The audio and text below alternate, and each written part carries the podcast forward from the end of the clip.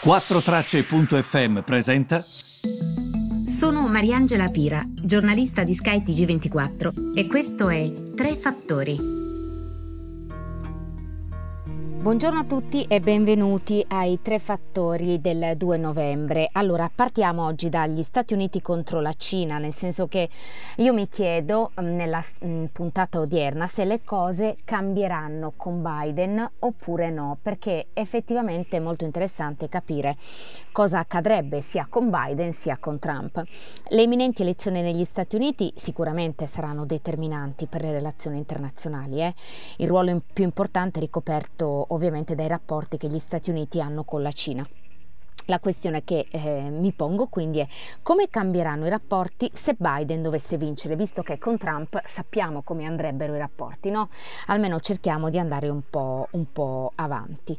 Allora, mh, mm, Noz Stucchi, questa ehm, eh, casa eh, di asset management, una società di asset management, fa un po' il punto della situazione perché mh, mm, giustamente dice che eh, eh, i, ci sono i dazi con Trump sulle importazioni cinesi, quindi sulle cose che vengono vendute dalla Cina agli Stati Uniti, ehm, le forti misure restrittive applicate nei confronti di Huawei, di TikTok, ricordate?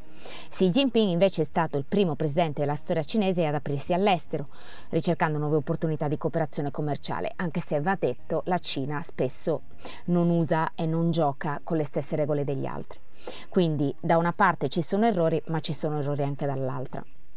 Eh, sappiamo che la Cina si focalizza sulla cosiddetta iniziativa Belt and Road, questo piano di sviluppo commerciale di lungo periodo che coinvolgerebbe diverse controparti europee e asiatiche, tuttavia con Biden le cose potrebbero cambiare.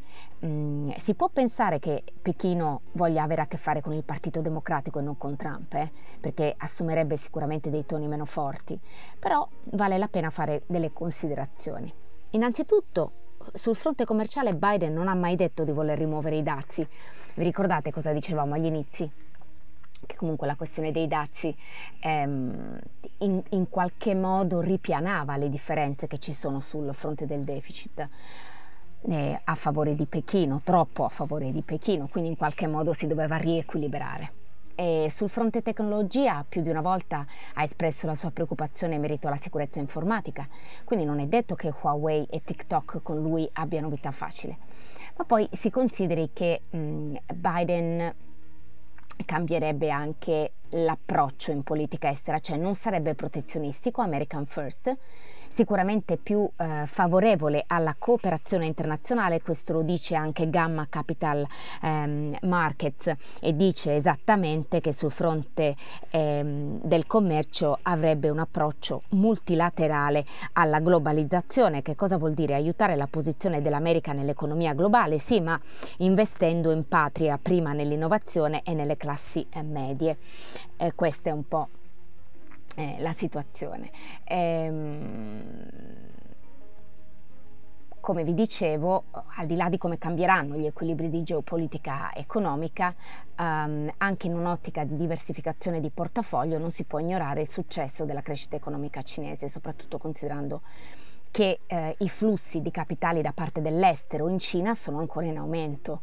Um, nel 2015 gli investitori esteri del resto avevano accesso a circa l'1% dei mercati finanziari cinesi e oggi al 60% hanno accesso. È ovvio che, um, che questo eh, va sottolineato. Tra l'altro, eh, l'ultimo evento uh, a cui si sta preparando riguarda l'IPO di Ant Group la società cinese FinTech che è controllata da Alibaba e finora ha raccolto quasi 37 miliardi di dollari. Poi ci sono altre eh, differenze eh, dal punto di vista economico tra i due, eh, Biden e Trump. Federal Reserve, l'uno Trump fa pressione sulla Fed, l'altro invece dice che bisogna rispettarne l'indipendenza, sulle tasse Trump ha ipotizzato che quello che è deciso eh, possa essere prorogato, quindi questo massiccio taglio fiscale che scadrà nel 2025, ehm, tagli alle tasse che costerebbero al governo tra il 2025 e il 2030 1,5 mila miliardi di dollari, cosiddetti trillions. Mentre invece eh, Biden eh, vuole aumentare l'aliquota di imposta sul reddito dal 37 al 39,6 e l'aliquota di imposta ehm, sul reddito delle società al 28 dal 21. Questo ovviamente sto sintetizzando eh, per essere molto eh, sintetica e chiara, eh, ovviamente all'interno ci sono anche delle specifiche. Sul fronte del commercio abbiamo già visto che cosa potrebbe accadere. Sul fronte della sanità, per il 2021 Trump ha proposto tagli alla spesa sanitaria molto profondi nel prossimo decennio, in particolare a Medicaid e a Medicare e Trump ha anche promesso di abbassare i prezzi dei farmaci, però finora non, non c'è stato alcun risultato. Biden sulla sanità parla dell'Affordable Care Act. Che cosa vuol dire? Una opzione di assicurazione sanitaria pubblica, vuole abbassare anche l'età di ammissibilità per il Medicare a 60 da 65 e secondo la sua campagna questo piano dovrebbe assicurare più del 97% stimato degli americani, costerebbe 750 miliardi in un decennio. Ehm, vedremo se sarà così perché come sapete ehm, mettere le mani sulla sanità americana finora è sempre stata la cosa più complicata.